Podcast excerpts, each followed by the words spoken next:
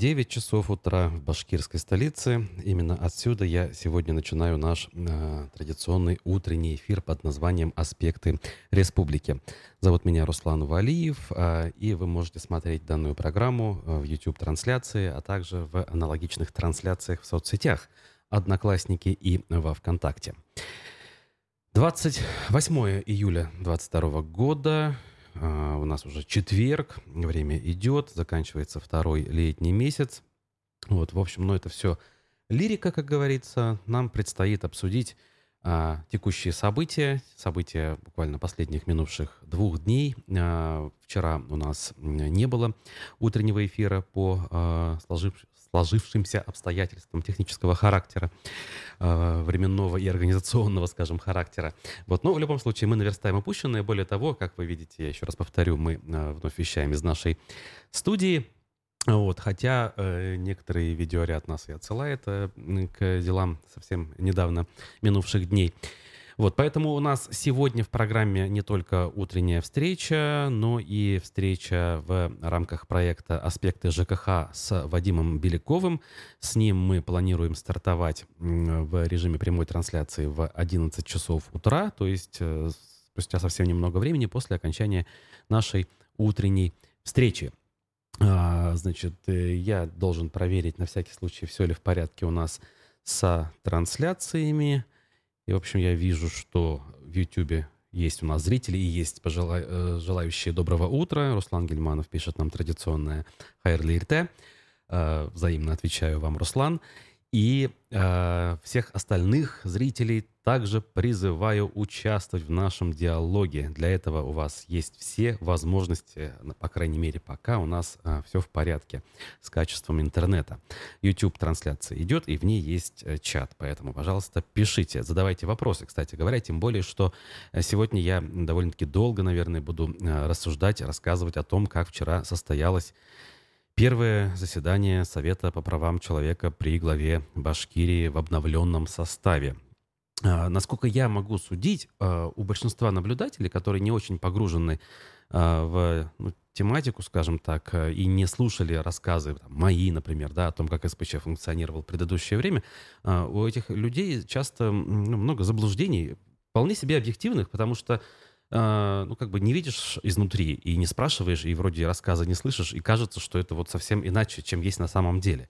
Вот. Многие задаются вопросами, а чем занимается там СПЧ в перерывах между этими самыми заседаниями, которые не, не очень часто происходят, надо сказать.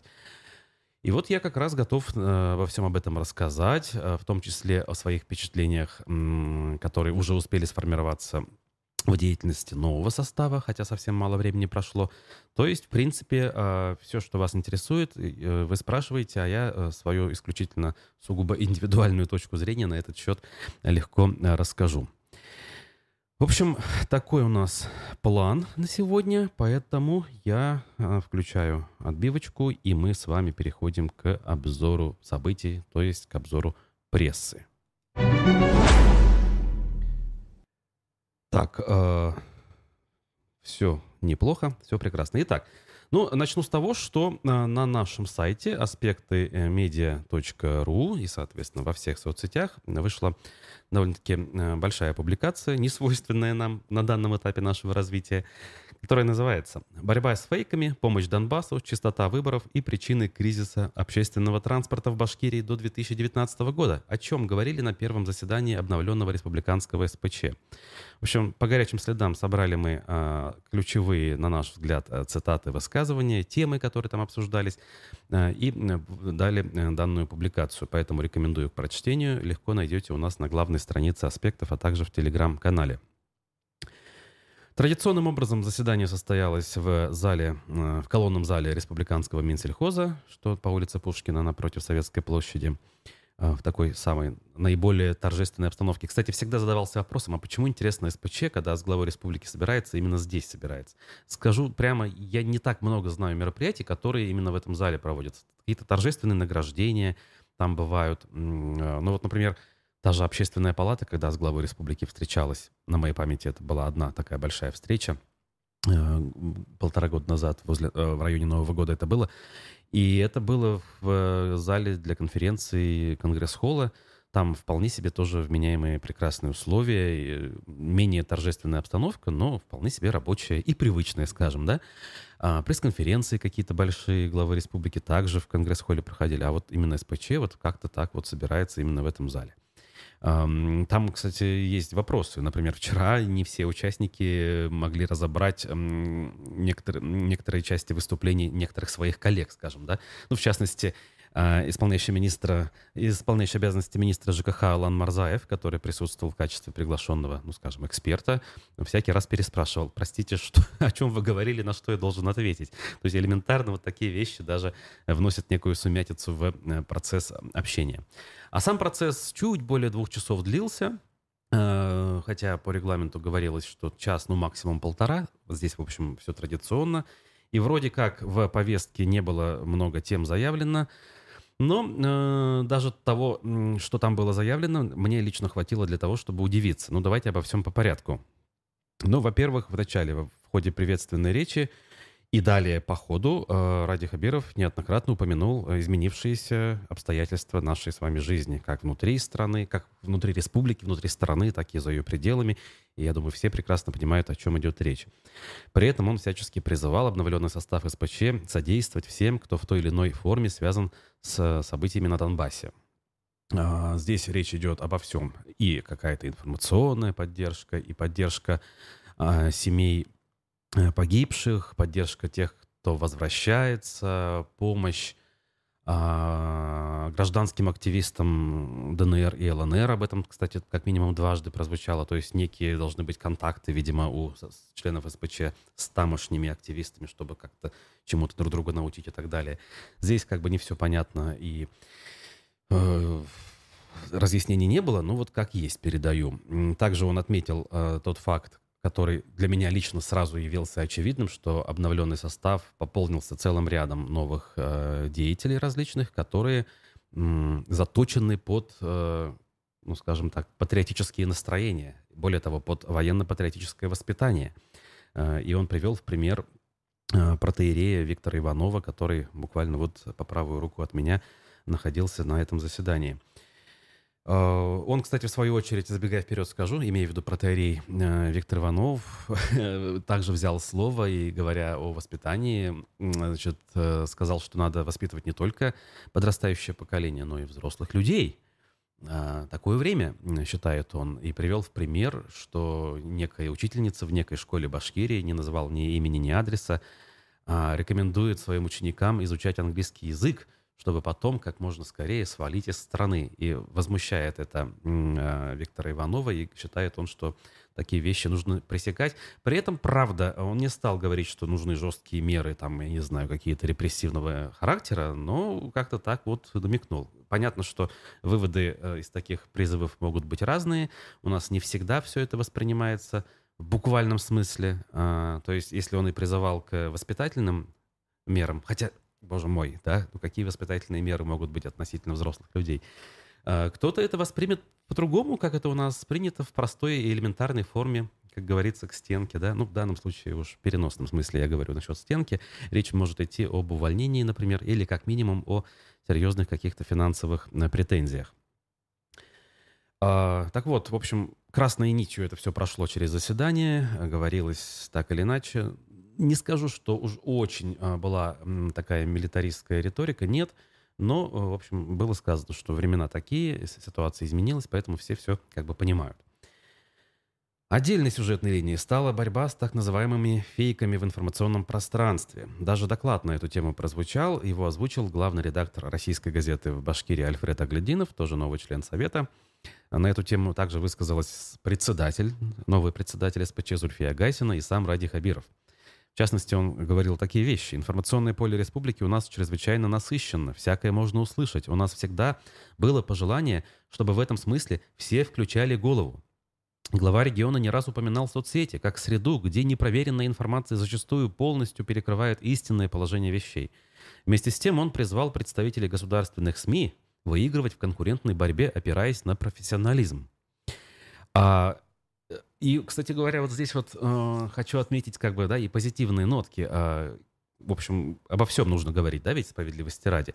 Э, говоря о нерадивых, по мнению главы республики СМИ, э, он даже примеры приводил, что вот некоторым лишь бы его укусить, более того, не просто как там, представителя власти, а как конкретного человека, вот кусают, значит, за самое больное, э, за, там, я не знаю, членов семьи, супруги косточки перемывают – и все это как бы вызывает у него э, возмущение искреннее. Как бы здесь он, в общем, э, абсолютно был искренен, на мой взгляд, да, говоря, что он возмущается. Относиться, кстати, можно к этому по-разному. Например, в некоторых э, странах, не будем эм, показывать пальцами, это считается нормальным, когда все члены семьи публичного политика также находятся под прицелом. Но вот у Ради Хабирова другая позиция. Так вот, он в этом смысле как бы жестко высказывался в отношении наших коллег, опять же не называя имен и не называя наименований, но э, не говорил, по крайней мере, открыто о том, что э, должны следовать за этим какие-то жесткие санкции. Он говорил, нужно э, побеждать вот этих вот нерадивых, значит, писак, будем так говорить, хотя сейчас это от себя, да, эпитет добавил, в честной борьбе, коллеги, честные СМИ, давайте, значит, значит только фактами, только проверенной информацией, профессионализмом, оперативностью, чтобы не было вакуума, потому что вакуумом э, всегда пользуются злопыхатели. Здесь я не могу не согласиться, конечно. Вот именно вакуум зачастую возникает, и отсюда кривотолки. А здесь надо внутри системы работать так, чтобы э, любую э, тему, как любую горячую, так и даже вполне проходную, должны тут же подхватывать и комментировать все чиновники лично, либо через пресс-службу, если уж какой-то такой мелкий вопрос. И тогда будет гораздо меньше негативного информационного шлейфа за любым событием. Здесь без сомнений. Вроде все это все понимают, да? Но э, с исполнением так себе. Я уже, кстати, высказывался в эфире аспектов, что в последнее время э, труднее э, стало вытаскивать на беседу тех или иных э, деятелей нашего правительства. Я даже вот приведу пример. Э, там, министр э, образования Айбулат Хажин, да, у нас притча во языцах стал, я его давно не могу вытащить. Дальше можно продолжать, но давайте я вернусь к э, беседе, соответственно. Соцсети, значит, он критиковал. Э, кстати, в отчете Альфреда Аглединова прозвучало, что есть некая статистика. Сделали они запросы в Роскомнадзор, Башкортостанское управление, в МВД. И э, если я не ошибся, прозвучало, что у нас аж два уголовных дела в республике расследуются по поводу фейков а, о дискредитации вооруженных сил. Про одно-то мы слышали.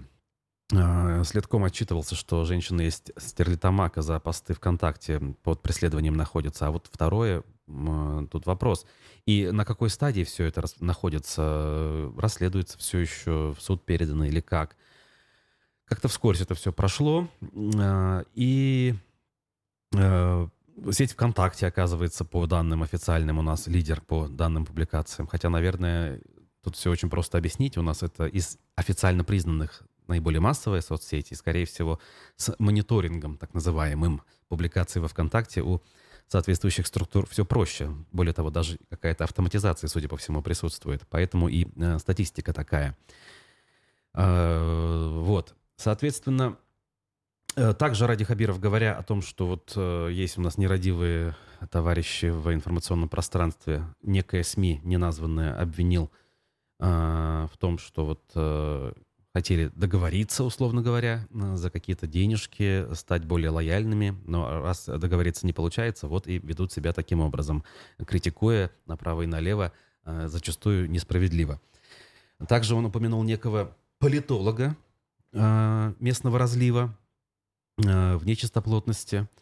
И привел даже вот цитату. «Вы мне платите, а мы вас хвалить будем. Но нам с ними не по пути», отметила глава республики. И вновь призвал а, СМИ побеждать создателей фейков в честной борьбе благодаря настойчивости и профессионализму. Вот это я как бы смог понять и вынести из того, что слышал. Э, но поскольку о так называемой борьбе с фейками там очень много говорилось, э, ну не знаю, как бы сказано гораздо больше, чем выхлоп какой-то я вижу. Если это вот все э, сводится к тому, что общественники должны стараться говорить правду и не больше, ну, наверное, это и так очевидно.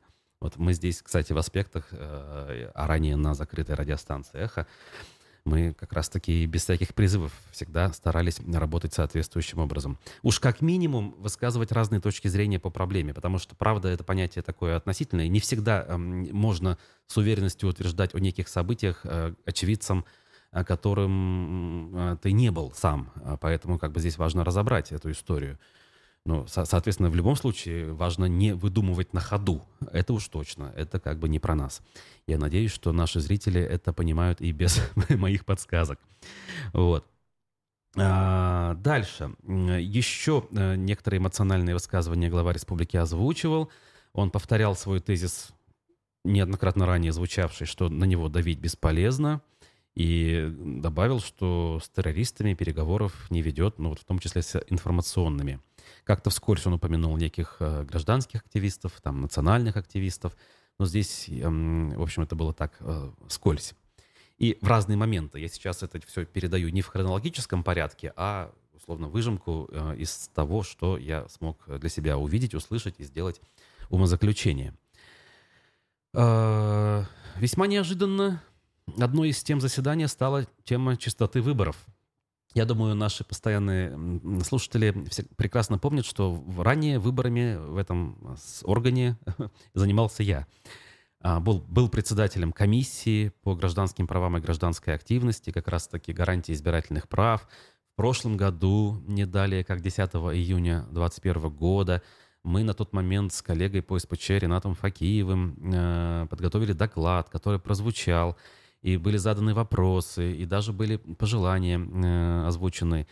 И вот э, сейчас вдруг, например, для меня это было полной неожиданностью, эту тему вновь поднимают, хотя особо-то выборов у нас в этом году и не планируется. Вроде бы и все сказано, да я и сам особо как бы не дергался, а смысл, да, как бы сказано, сказано, там, что сделано, то сделано. И вдруг новый член СПЧ, более того, заместитель председателя э, Флюр Нурлагаянов, он вам знаком наверняка э, как э, кандидат в депутаты Госдумы от партии «Справедливая Россия». Ну, как минимум, он у нас в эфирах бывал перед выборами прошлого года. Так вот, он выступает в итоге с этим докладом. Надо отдать должное, он с самого начала упоминает, что, по идее, тема выборов у нас э, в Совете в предыдущем составе была хорошо отработана. Вот я, говорит, нашел в Ютьюбе выступление Руслана Валиева, он обо всем сказал, мне повторяться не надо, вот, э, поэтому надо лишь реализовать все то, что коллеги предложили в прошлом году. Но от себя он добавил, что, друзья мои, э, заявкой, например, гнаться не надо. Когда мы гонимся заявкой, в результате доверие к выборам падает. Совершенно справедливо сказал он, намекая, видимо, на то, что зачастую явка формируется не за счет реальных избирателей, а за счет других, скажем так, не вполне честных манипуляций. А, также он предложил увеличить число каибов, но не ставить их в деревнях, а ставить в городах. Вполне справедливо. Также он сказал, что членов СПЧ нужно направлять на участки наблюдателями, а, намекая, видимо, на то, что так называемая мониторинговая группа не имеет большого смысла. А мониторинговая группа, я напомню, это такая сборная солянка из Э, различных общественников, которые в дни выборов, а у нас выборы идут не один день, я напомню, да, э, ездят по участкам, заглядывая туда, сюда, там и так далее. В день могут несколько десятков участков проехать, видят чистоту, порядок, тишину, покой и делают выводы, что выборы идут замечательно. Я согласен с тем, что данная мониторинговая группа не имеет никакого смысла, потому что вовсе не обязательно нарушение творить в тот момент, когда на участок приехала эта самая группа. Нарушения творятся совершенно в другое время, в тиши, в покое, когда на участке нет не только мониторинговой группы, но и избирателей зачастую нет. А такие моменты бывают даже на самых проходных и массовых участках. В общем, а, такое вот у него было выступление.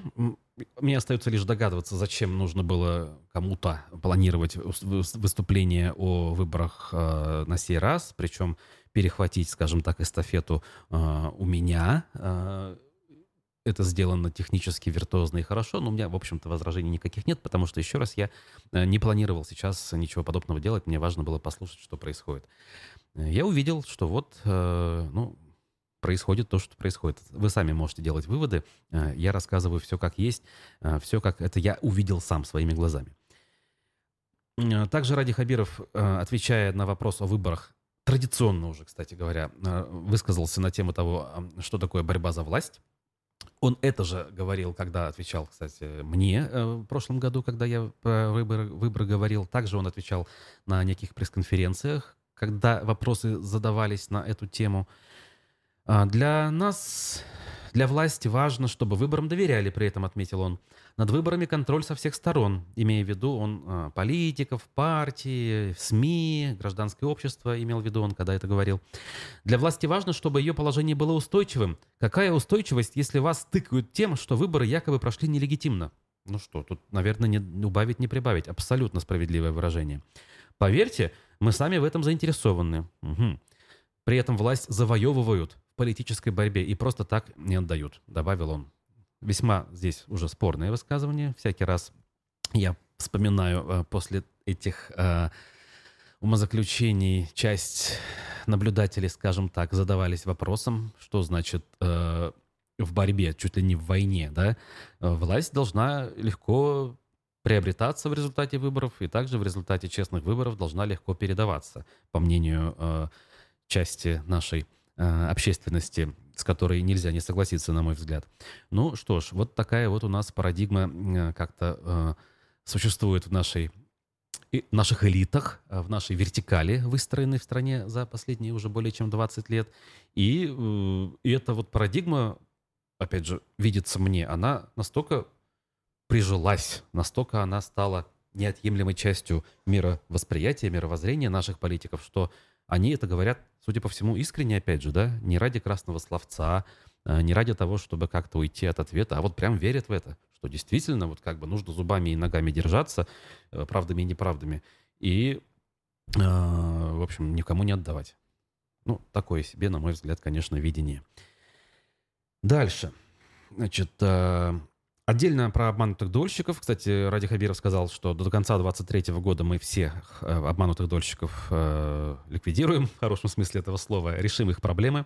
Но, опять же, эмоционально высказался, что давить не надо. Видимо, имея в виду дольщиков дома на Кирова, которые вот буквально на днях начали голодовку и громко о себе заявили. То есть он говорит, не давите на меня столь жестко, я и так ваши проблемы решу, для этого у нас все делается. А, если еще не все сделано, то, по крайней мере, мы, мы доведем начатое до конца, говорит он. И, опять-таки, э, если у кого-то остаются вопросы и нет понимания, а, как решаются их конкретные проблемы, он рекомендовал все-таки ну, своим подчиненным довести эту самую информацию. Здесь тоже справедливо. Если дольщики голодают, наверное, у них просто понимания даже нет, что их проблема решается. А возможно, они понимают, что она как раз-таки не решается, и, соответственно, надо как-то пресекать данную историю и не доводить людей до крайней точки. И здесь, конечно же, я бы обвинял прежде всего чиновников, а, отвечающих за этот вопрос, а не самих дольщиков, которые 12 лет не могут дождаться жилья и, самое главное, как я уже сказал, не могут понять, а что же с их объектом происходит на самом деле. Также объекты культурного наследия, улица Октябрьской революции обсуждались, усадьба Бухартовских, та же самая, как бы вишенка на торте, наверное, да, сохранение исторических зданий.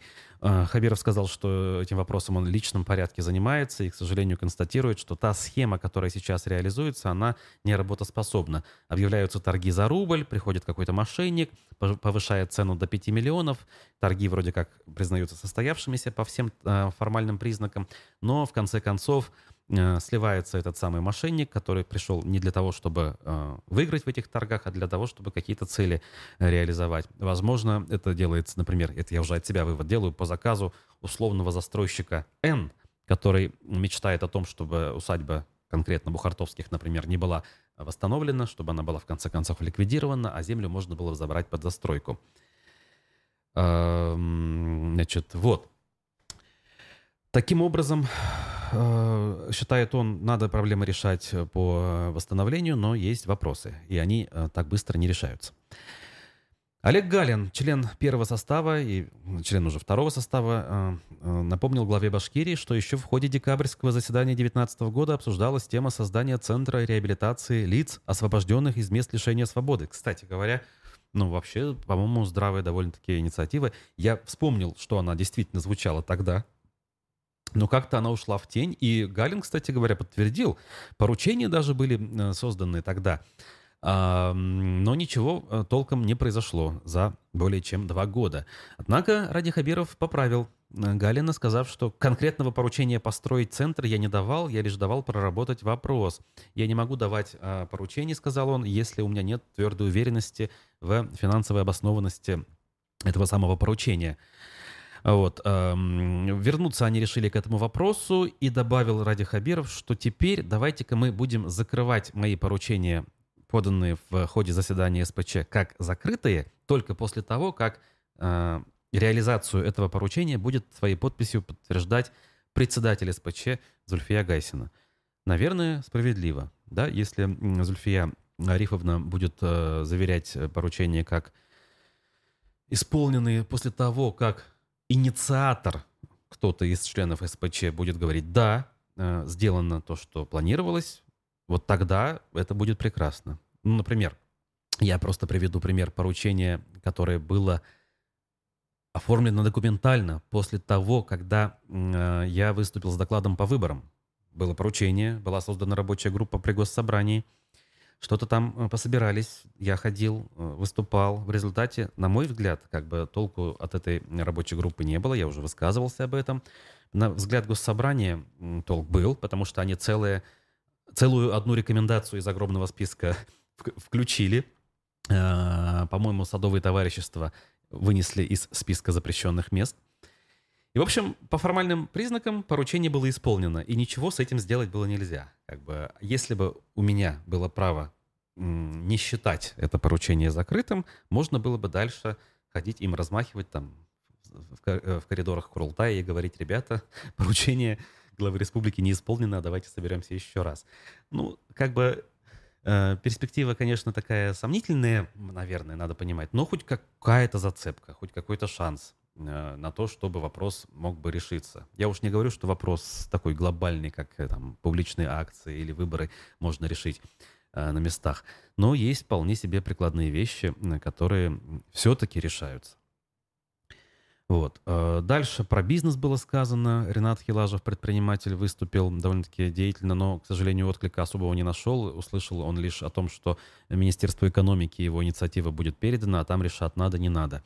Это было под конец, и, видимо, уже как бы особо вникать не хотели, особо э, как бы и времени не было, да.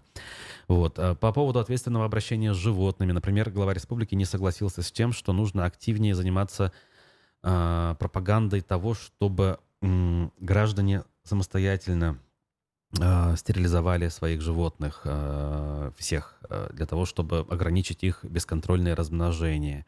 В общем, он нашел на это свои контраргументы и сказал, что э, есть к этому вопросы. Еще какие-то мелочи э, прозвучали в процессе. Вот. Ну, в целом, по-моему, я всю эту канву передал. Более двух часов, как я уже сказал, продлилось. В принципе, ну, нормальный как бы деловой разговор. Другое дело, э, вот опять же, как это все можно потом реализовать в дальнейшем. Надо сказать, что не случилось э, одно важное э, событие. В частности, несколько членов Совета нынешнего и несколько тех членов, которые присутствовали в прошлом составе, подписали ходатайство, что ли, письмо в поддержку э, своей нашей бывшей коллеги Альмиры Жуковой. Значит, э, о чем речь? Э, не, не о том, чтобы ее э, вернули сейчас срочно в состав Совета, а о том, чтобы ей доверили э, все-таки как бы на высоком уровне вопрос обеспечения сирот жильем. Тот вопрос, который она вела в прошлом составе, нужно было бы ей оставить э, дальше в качестве курируемого вопроса.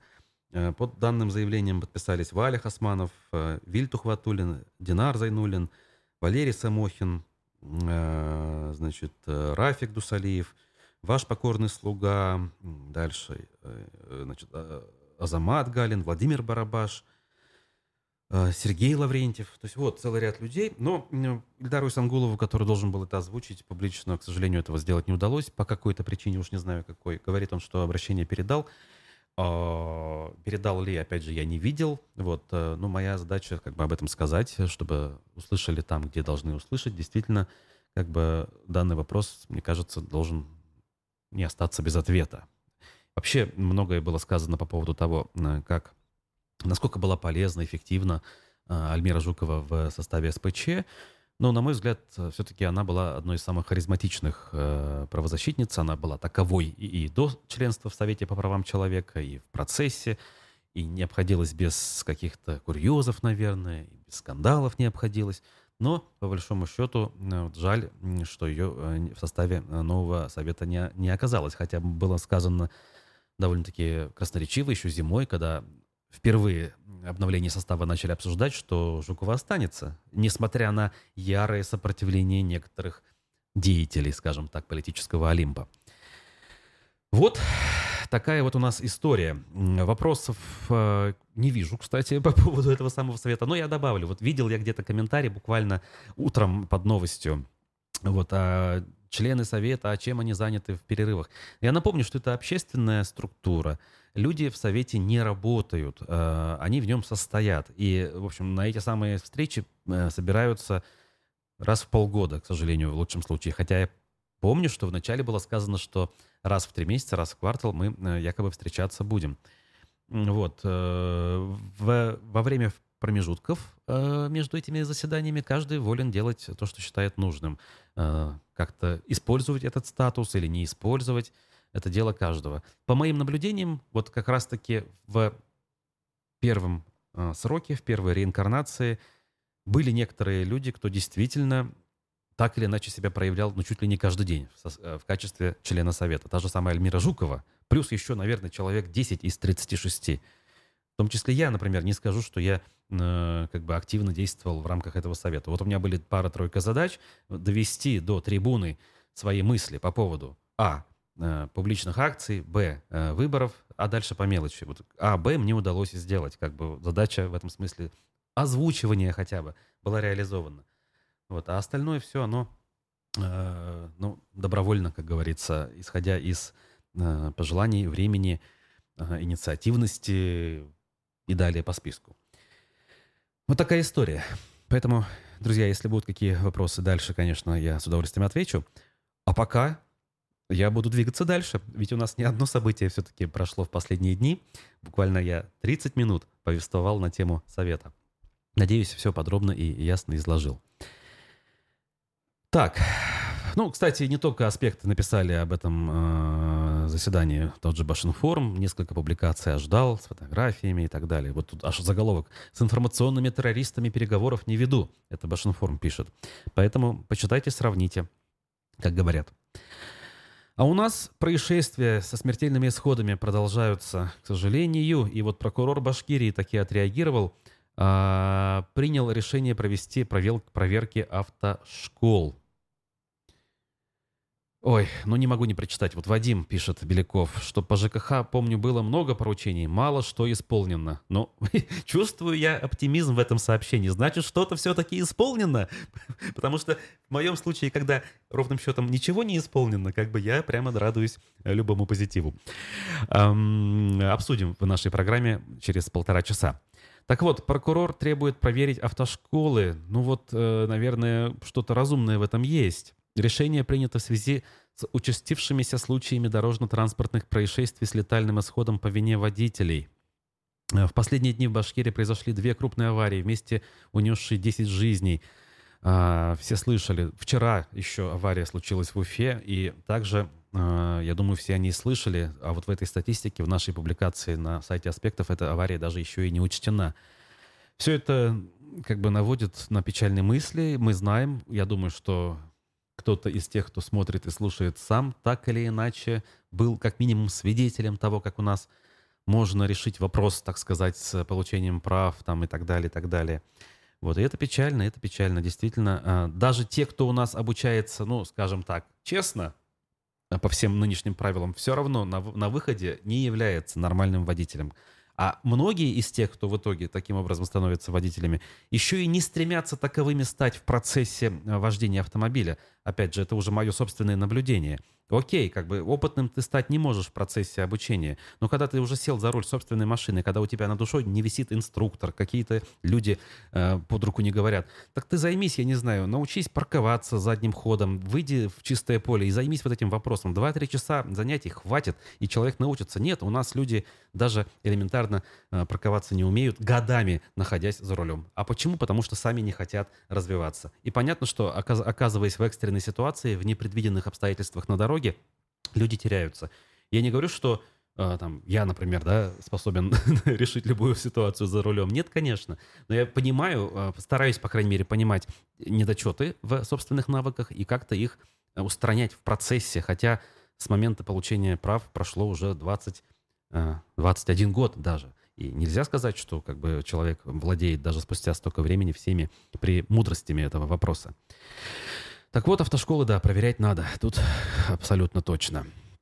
Ну и суд, разумеется, у нас тоже не дремлет в этом смысле. Он заключил под стражу водителя микроавтобуса, из-за которого погибли шесть пассажиров. Это автобус Языкова-Уфа. Э, одно из самых страшных ДТП последних дней. Автобус наехал на КАМАЗ э, дорожной службы, тех самых людей, которые наносили разметку на прекрасном, кстати говоря, участке автомобильной трассы на самом деле регулярно езжу по этому участку, никаких вопросов там нет по качеству покрытия и так далее, но, как мы видим, даже это не страхует э, водителей и участников движения от гибели, от страшной аварии. Будьте, пожалуйста, друзья, внимательными.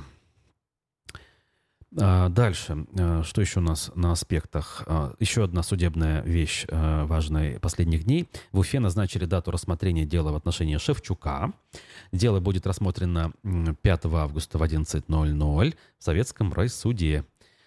Тут надо сказать, что именно там начинали эту историю, но передали в питерский суд э, Дзержинского района, поскольку именно там зарегистрирован Шевчук. Оттуда вернули в Уфу за процессуальных несоответствий.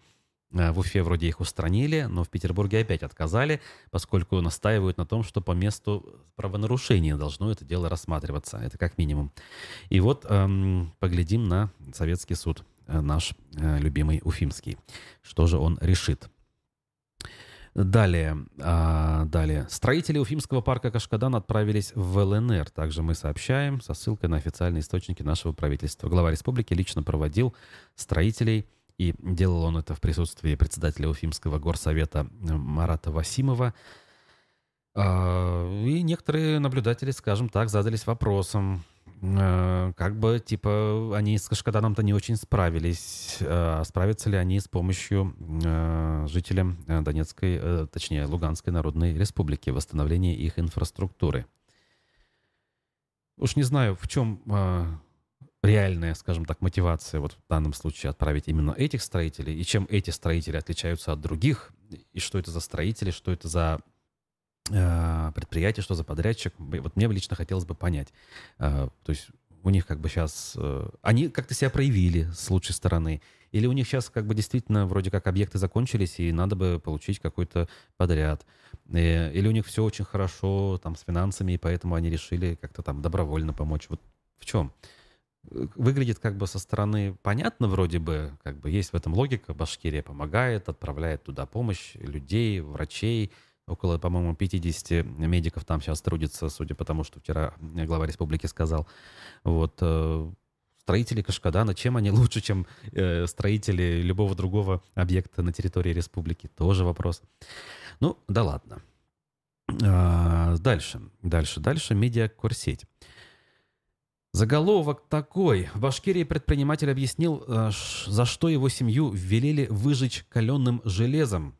Решат Исхаков, экс-глава администрации Иглинского района, считает, что Радия Хабирова ввели в заблуждение люди, желающие поделить на паи и продать земли в Иглинском районе. Кстати говоря, об этом э, он у нас в эфире говорил, собственно, сам Решат Исхаков, но его оппоненты в лице того же члена СПЧ Ильдара Исангулова или предпринимателя из Иглино Хасана Идиатулина считают, что он врет. А, вот он видеообращение в итоге опубликовал в догонку к тому интервью, что вышло на нашем канале. А, Исхаков заявил, что в пору своей работы главой района с 2000 по 2010 годы он не владел ни одним гектаром земли, поэтому обвинение в том, что он присвоил землю во время работы главой района, беспочвенны. По его мнению, истинными причинами всех нынешних событий могут быть корыстные интересы коммерсантов, желающих завладеть землей в Иглинском районе, чтобы поделить ее на паи и продать. Среди возможных интересантов а, Решат Исхаков назвал уфимского предпринимателя и бывшего депутата Уфимского горсовета Анатолия Горячева, который, по словам Исхакова, в последние годы вместе со своим компаньоном Василием э, Шадренкиным занялся загородным строительством, осваивая земли в Уфимском и Иглинском районах, а также состоит в дружеских отношениях с нынешним первым заместителем руководителя администрации Уралом Кельсенбаевым, а, который имеет репутацию одного из самых надежных членов команды Радия Хабирова, добавляет издание. В общем, хитросплетение тут довольно-таки подробно, с документами, кстати говоря, точнее со скриншотами, поэтому ознакомиться можно всем желающим интересантам данной истории. Кроношпан ответил на опасения пчеловодов Башкирии по поводу вырубки леса. В компании заявили, что намерены взять в аренду лесные участки, которые им предоставит правительство с учетом интересов зарегистрированных пчеловодов и всех особо охраняемых территорий национальных парков, особо защитных участков. Так вот они заявили, поэтому э, якобы не беспокойтесь. Но Скажу я вам, буквально на днях, проезжая мимо, наблюдал выхлопы из труб кроношпана, какой-то желто-коричневый дым э, в ясную безветренную погоду окутал абсолютно все окрестности, там от трассы М5 и до э, даже не только Шакши, а чуть ли не до Черниковки. Вот стоял в воздухе этот смог, и все от одной практически трубы. По-моему, вот даже этого факта достаточно для того, чтобы, мягко говоря, ну, возмущаться да, тому, что делает Карнашпан. Если вот так вот происходит и дышать реально нечем, то я начинаю еще больше понимать, скажем так, тех людей, кто, несмотря на все отговорки предприятия, все-таки считает, что оно возведено не там, а, где нужно и где можно. Даже если там экологические стандарты, там какие-то европейские прочие э, очистные сооружения, выглядит это изначально уже гораздо хуже, чем, например, э, пары какого-нибудь э, предприятия, даже нефтянки. Просто-напросто жутко все это выглядит, когда дым приобретает такой оттенок. Не знаю, может, конечно, по химическим формулам он не столь вреден, но, блин, когда вы там живете э, и вы не видите света Божьего, да, просто-напросто небо находится в пелене, это само по себе уже нарушает э, стандарты качества жизни. Поэтому дальше, если интересно, в медиакурсе можете прочесть. Пруфы взяли интервью у ученого Азата Бердина и вынесли в заголовок его мысль. Перепись населения показала, что северо-западный диалект башкир востребован. И он вновь заявил, что аномальной переписью а, за всю историю наших переписей была все-таки не перепись там 2002 года, а 89 года. Не знаю, вот э, я конечно, был маловат тогда, хотя я помню эту самую перепись 89 -го года, конкретных переписчиков помню, которые пришли и задавали вопросы. А, помню, что через несколько дней после этого мы ехали поездом а, как раз-таки в Башкирию, и переписчики пришли в наше купе, даже в вагоне, пытаясь нас переписать, но мы заявили, что мы уже эту перепись прошли. Вот, э, мои детские впечатления остались таковыми, что эта перепись была абсолютно э, чистой, прозрачной, максимально приближенные к идеалу. И почему-то все-таки вот лично я сомневаюсь в том, что э, данные той переписи стоит подвергать сомнению, а 2002 года уже не подвергать. Во втором году как раз я тоже наблюдал. У меня многие однокурсники на тот момент были переписчиками, и я прекрасно видел, как они свою работу выполняли и как они рассказывали о том, какие задачи им поставлены. Поэтому, что бы вы ни говорили, и не только вы, все-таки вот э, прямых конкретных доказательств, что было некое влияние со стороны там соседней республики, э, нашему, э, со стороны нашего главного конкурента. И поэтому тогда у нас процентное соотношение тех или иных национальностей оказалось искаженным. Вот нету доказательств. Пока это только слова. Если кто-то приведет, я бы с удовольствием поверил. Надо ли, конечно, эту тему вообще мусолить, вопрос отдельный, но когда вот так безапелляционно утверждают уважаемые, в принципе, люди, профессиональные ученые, это смущает, это печалит, как минимум. Одно дело, если люди искренне в это верят по каким-то собственным соображениям. Другое дело, когда они в угоду конъюнктуре эти вещи озвучивают для того, чтобы просто оказаться полезными, востребованными и, скажем так, а, актуальными да, на сегодняшний день. Кстати, про Татарстан я упомянул сейчас косвенно, а напомню сейчас еще о нем э, напрямую. Из коммерсанта в Казани пришла новость, что Верховный суд Татарстана подтвердил законность штрафа Моргенштерну, признанному иностранным агентом за пропаганду наркотиков. Суд оставил без изменений постановление набережно-Челнинского городского суда, вынесенного 20 мая в отношении Алишера Моргенштерна. Полиция возбудила дело, я напомню, в отношении его еще в феврале. Ботаническая экспертиза, ботаническая, проведенная сотрудниками Набережно-Челнинского госпедуниверситета, показала, что в ряде клипов на татуировке на груди исполнителя изображено растение, схожее до степени смешения на растение семейства каннабис сатива L. В мае артист был признан виновным в пропаганде наркотиков. Ему был назначен штраф в размере 100 тысяч рублей. Сам артист оказался не согласен с решением суда. Его защитник Сергей Жорин заявлял коммерсанту о намерении добиться его отмены, в связи с чем была подана жалоба. Вот такая вот у нас жизнь. А, и издание, э, запрещенное, заблокированное в России, признанное иностранным агентом, не побоюсь этого слова, и нежелательной организацией, да, нам сообщает, что Башкирский активист Айрат Дельмухаметов пробудет в строгой изоляции полгода. Напоминают нам коллеги, что Дельмухаметов отбывает наказание в исправительной колонии 5 в Чите, в Забайка... Забайкальском крае. При этом уже два месяца находится в изоляции. Изначально его направили в помещение камерного типа ПКТ. Время от времени переводили в штрафной изолятор ШИЗО. В начале июля э, его перевели в единое помещение... Так, что такое? В начале июля перевели его в единое помещение камерного типа ЕПКТ. Однако они уверены, э, его э, единомышленники, которые передали информацию, что основания были формальными, и Дельмухаметов не нарушал установленный порядок. При этом они утверждают, что, несмотря на условия содержания, он сохраняет оптимизм.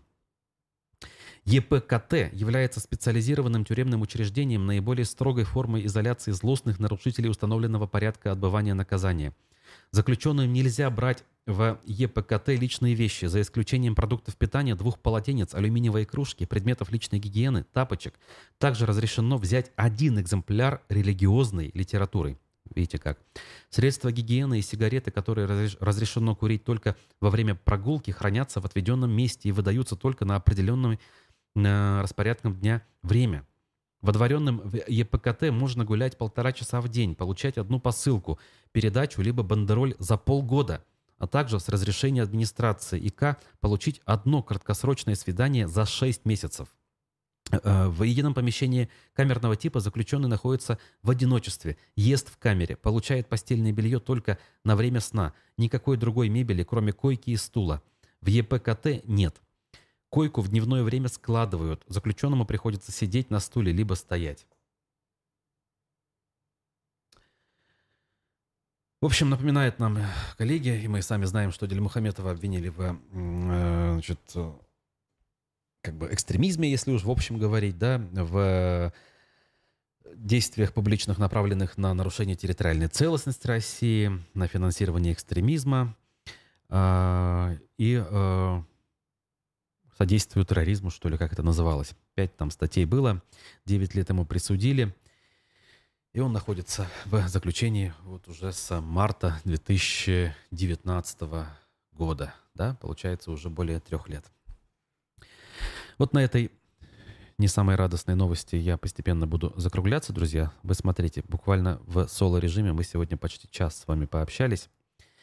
Я лишь напомню, что что нам сегодня еще предстоит с вами встретиться как минимум один раз в программе «Аспекты ЖКХ» с Вадимом Беляковым. Мы а, ждем встречи в 11 часов. Вы, пожалуйста, смотрите, слушайте, пишите свои комментарии, реплики, задавайте вопросы. Тем более сфера ЖКХ, она касается буквально каждого, скажем так, в отличие от тех тем, которые мы обсуждали сейчас в нашем утреннем эфире. Пишите, кстати, о том, кого бы вы хотели в качестве гостя увидеть, чье мнение услышать. У нас довольно давно не было гостей. Самое время э, этот э, вопрос, э, это, это направление активизировать. Тем временем нам Аленчик пишет. «Э, по закону получается, что расширение земель тоже нарушает целостность. Только есть перед законом более равные, видимо, она имеет в виду. В общем, я примерно понимаю, что конкретно имеет в виду наша зрительница. Итак, еще раз всем хорошего дня. Увидимся, услышимся. Пока.